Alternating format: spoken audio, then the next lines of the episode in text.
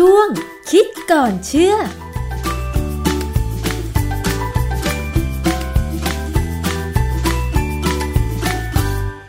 บกันในช่วงคิดก่อนเชื่อกับดรแก้วกังสดานนภัยนักพิษวิทยากับดิฉันชนาทิพไพรพงศ์ค่ะ วันนี้มาคุยเกี่ยวกับเรื่องของโควิด -19 กันอีกครั้งหนึ่งค่ะ ซึ่งหลายท่านก็ยังคงวิตกกังวลเกี่ยวกับการระบาดของเชื้อโรคนี้กันอยู่นะคะ หน่วยงานทางสาธารณสุขค่ะ พยายามที่จะหาวัคซีนหรือยามารักษานะคะ แต่ว่ามันจะมีปัจจัยอะไรไหมที่เสริมอันตรายของโควิด -19 เรามาดูงานวิจัยกันค่ะ อาจารย์คะมีงานวิจัยอะไรที่มันเกี่ยวข้องกับโควิด -19 อีกบ้างว่าที่มันระบาดรุนแรงเนี่ย เป็นเพราะมีปัจจัยเสริมอะไรหรือเปล่าคะอาจารย์ ครับ เรื่องนี้เป็นเรื่องที่น่าสนใจนะ เพราะว่าความจริงเนี่ยจะถามว่ามีปัจจัยอะไรไหม ที่จะช่วยให้โควิด -19 เนี่ยมันรุนแรงไอ้ปัจจัยนั้นบ้านเราก็มีทั้งเยอะ อะไรคะ อันที่อันที่สนใจวันนี้ก็คือว่า ฝุ่น PM 2.5อืมมันเสริมยังไงอาจารย์ เอาอย่างนี้ PM 2.5เนี่ย มันเป็นต้นเหตุของการเกิดปัญหาของทางเดินหายใจเรา ใช่ไหมเวลาเราหายใจเข้าไปเนี่ย ฝุ่นความที่มันเล็กมากเนี่ย มันลงมาถึงปอดชั้นล่างชั้นใน ค่ะ ที่พอลงไปแล้วเนี่ย ฝุ่นเนี่ยมัน พาสารพิษพาอะไรต่ออะไรเข้าไปกับฝุ่น ไปทำให้ก่อปัญหาเกี่ยวกับความระคายเคือง ก่อปัญหาเกี่ยวกับ อาจจะมีโอกาสเป็นมะเร็งปอดอะไรเงี้ยนะค่ะเพราะว่า PM 2.5เนี่ยมันไม่เข้าไปเดียวๆหรอกมันเข้าไปกับควันพิษเข้าไปกับนู่นกับนี่นะฮะค่ะผมไปเจอบทความอันหนึงของอเมริกาเนี่ยนะ ชื่อเรื่องคือ exposure to air pollution and COVID-19 mortality in the United States ตีพิมพ์ในวารสาร medRxiv นะปี 2020 นี่แหละ คนทำวิจัยเนี่ยเขาเป็นคนของ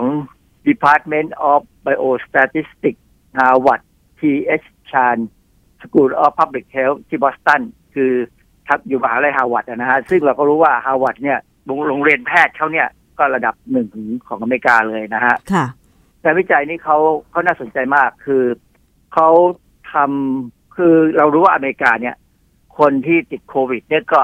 American first อยู่แล้วใช่ไหมค่ะอันดับหนึ่งของโลก คนที่ตายก็ American first นะประธานาธิบดีเขาเนี่ย ชอบ American first เพราะฉะนั้นคนก็ตายเป็น first เลยนะทำวิจัยเรื่องปัจจัยต่าง ๆ เนี่ยนะที่เกี่ยวกับการตาย เพราะฉะนั้นพอเขามาดูเรื่องฝุ่นเนี่ยเขาก็ได้อธิบายถึงงานวิจัยที่ดูค่าเฉลี่ยปริมาณฝุ่น PM 2.5 ในอากาศของช่วงปี 2000 ถึง 2016 คือมันไม่สามารถจะมาดูในช่วงนี้ได้ค่ะเขาดูค่าเฉลี่ยเลย 16 ปีของ 3,080 เคาน์ตี้ หมายความว่าดูใหญ่มากเลยครอบคลุมราวร้อยละ98ของพลเมืองสหรัฐอเมริกาค่ะคือดูทั้งประเทศแต่ว่าทำให้มีคนตายเนื่องจากโควิด19เนี่ย คือคือจำนวนคนตายของโควิด19เนี่ยมันเริ่มตั้งแต่ประมาณ ต้นปีนี้นะต้นปี 2020 เนี่ยเขาดูมาจนถึงวันที่ 4 เมษา 2020 นี่แหละนะฮะเอ่อทีนี้ก่อนอื่นเนี่ยผมอธิบายนิดหนึ่งว่าคำว่า county ของอเมริกาคืออะไรนะฮะ county เนี่ย ถ้าถ้าแปลแบบโบราณเนี่ยเขาเรียกว่าเทศมณฑลค่ะมีฐานะรองลงมาจากรัฐ คือมีรัฐรัฐจริงๆจริงๆก็คือประเทศนะฮะรัฐของอเมริกาเนี่ยคือประเทศ มีเทศมณฑลนะเทศมณฑลเนี่ยจะใหญ่กว่าเมืองค่ะ มันจะเป็นเมืองหลาย ๆ เมืองมารวมกันเป็เทศมณฑลเป็นเป็น county กลุ่มเมืองใช่ไหม county คะอาจารย์ อย่างตอนที่ผมไปอยู่ที่ยูทาห์เนี่ยนะที่อเมริกาเนี่ย ผมอยู่ใน Cache County อืม Cache County เนี่ยจะมีเมืองนู้นเมืองนี้อยู่ประมาณสักหกเจ็ดเมืองค่ะแล้วมันก็จะมี county อื่น ๆ อีกนะฮะอยู่ในรัฐ แต่ว่าเทศมณฑลเนี่ยจะจะไม่ได้มีผู้ปกครอง มันจะเป็นแค่การรวมตัวกันค่ะเพราะแต่ละเมืองเนี่ยเขาก็จะมี mayor mayor มันคืออะไรล่ะ มันคือคล้ายๆกับผู้ว่าการเมืองอะ่ะ เออในการวิจัยเนี่ย เขาสามารถเข้าถึงกระบวนการที่จะสืบข้อมูลในคนพวกนี้ได้ ซึ่งซึ่งถือว่าเป็นการทำวิจัยแบบระดับชาติเลย เขาดูว่าการเพิ่มของฝุ่น PM 2.5 ในอากาศ แค่หนึ่งไมโครกรัมต่อลูกบาศก์เมตร มีความเกี่ยวข้องในการเพิ่มความเสี่ยงต่อการตายด้วยโควิด -19 ถึงร้อยละสิบห้าค่ะ ค่หนึ่งไมโครกรัมต่อลูกบาศก์เมตรนะ ตายเพิ่มขึ้นอีกร้อยละสิบห้าแต่นี่ร้อยละสิบห้าเนี่ยมันไม่ใช่ของคนอเมริกันทั้งประเทศเพราะมันทำไม่ได้เพราะเขาศึกษาไม่ได้ค่ะแต่เขาไปดูในฐานข้อมูลของคนที่อยู่ในระบบ Medicare คคนที่อยู่ในระบบ Medicare เนี่ยมีประมาณ60ล้านคนค่ะ อเมริกามีพลเมืองประมาณ3-400ล้านคนนะ60ล้านคนใน Medicare เนี่ยหมายความว่าไง Medicare นี่เป็นโครงการ ที่สนับสนุนโดยรัฐบาลกลางสหรัฐเลย ค่ะเอ่อคนที่อยู่ใน Medicare จะต้องเป็นผู้สูงอายุตั้งแต่อายุ 65 ปีขึ้นไปนะ ถ้าอายุต่ำกว่านั้นก็ต้องเป็นผู้ทุพพลภาพ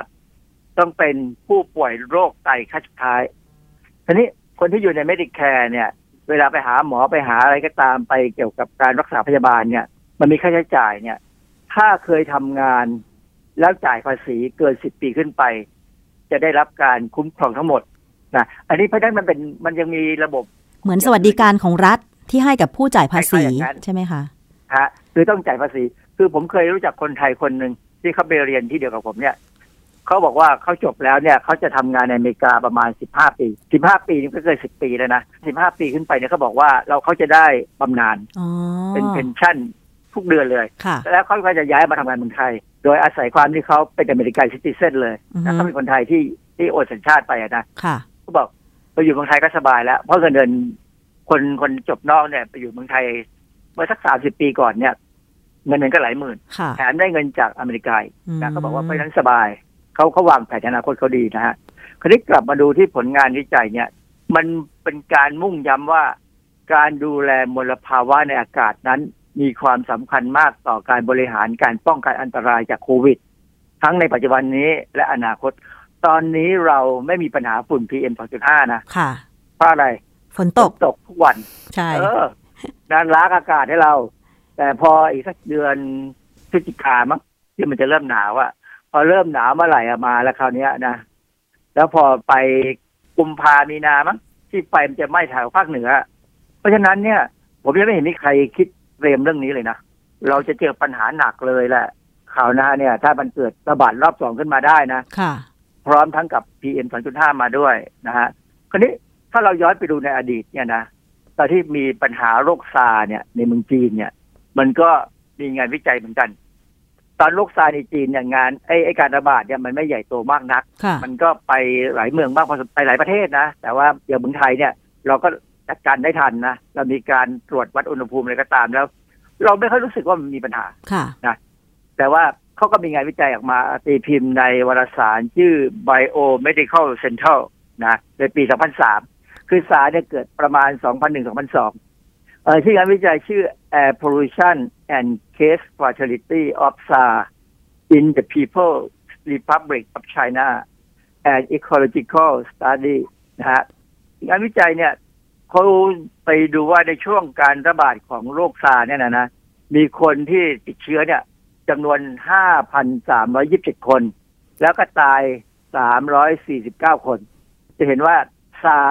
ซานี่มันก็เป็นโรคเดียวกับไอ้เจ้าโควิดนี่นะฮะเป็นเป็นโคโรนาไวรัสเหมือนกันนะ แต่สมัยนั้นเนี่ย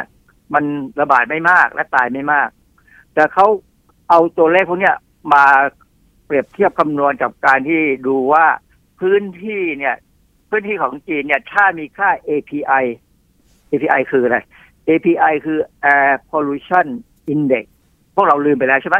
พอ PM 2.5 กลับมาคำนี้จะกลับมาอีกอ่าฮะเพราะมันคือตัวเลขที่เราใช้บอกว่า วันนี้อาการดีหรือไม่ดีเขาบอกว่าคนที่ตายนั้นส่วนใหญ่อยู่ในพื้นที่มีค่า API ปานกลางค่ะนะมีความเสี่ยงในการตายสูงกว่าคนที่อยู่ในพื้นที่มี API ต่ำถึงร้อยละ84 คือพูดง่ายๆโรคติดเชื้อทางเดินหายใจตอนบนเนี่ยนะ ถ้าบวกไปกับ PM 2.5 เนี่ยนะกรุงเทพเนี่ยว่าตายเป็นเบือเลยละถ้ามันเกิดมีปัญหาอย่างที่เขาคำนวณกันเนี่ยนะค่ะ แต่ว่าอาจารย์ในการระบาดรอบแรกของโควิด -19 เนี่ยอยู่ในช่วงต้นปี 2563 ใช่ไหมคะ มกราจนถึงเมษาพฤษภาคม ซึ่งช่วงเดือนมีนาคมถึงเมษายนเนี่ยเป็นช่วงฤดูร้อน ตอนนั้นฝนก็ไม่ค่อยตก แต่ว่าณขณะนั้นคือ ฝุ่น PM 2.5 ในอากาศเนี่ยมันมีรายงานว่ามันน้อยหรือไม่เกิดเท่าปีก่อน แบบนี้หรือเปล่าคือในประเทศไทย การระบาดรอบแรก ถือว่ามีตัวเลขน้อยอย่างเงี้ยค่ะอาจารย์ มันมันก็ไม่เชิงน้อยนะฝุ่นเราก็น่ากลัวนะไฟไหม้ก็น่ากลัว แต่บังเอิญเนี่ย อย่างน้อยเนี่ย รัฐบาลก็ยังพอที่จะฟังพวกหมออืมที่จะปิดประเทศทันค่ะดาวน์ทันนะแล้วหมอธีรวัตร เหมจุธาอาจารย์ก็บอกว่า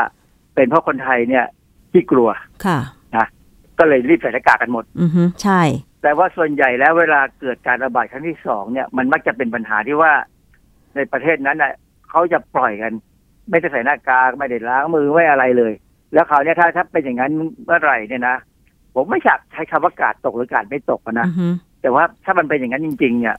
ไอ้ฝุ่น PM 2.5เนี่ยจะเป็นตัวเสริมอืมนะฮะ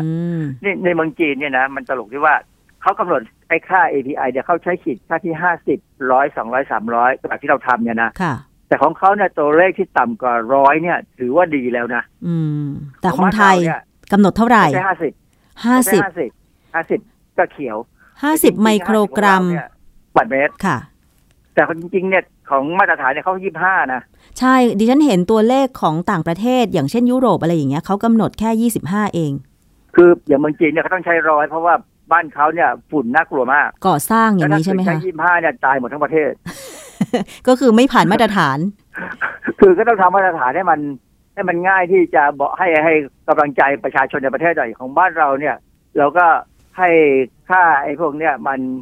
ที่จะช่วยได้นะอือฮึที่จะทำให้เราสบายใจขึ้นค่ะเราก็ต้องเตรียมตัวรับ เพราะฉะนั้นถ้ามันกลับมาโควิดสิบเก้าถ้ามันกลับมา แล้วค่าไอ้พีเอ็มสองจุดห้าเนี่ยมันขึ้นเมื่อไหร่เนี่ยให้ระวังให้มากขึ้นเท่านั้นเองที่ผมอยากจะพูดก็คือว่าให้ระวังให้ดีแล้วก็อย่าประมาทค่ะ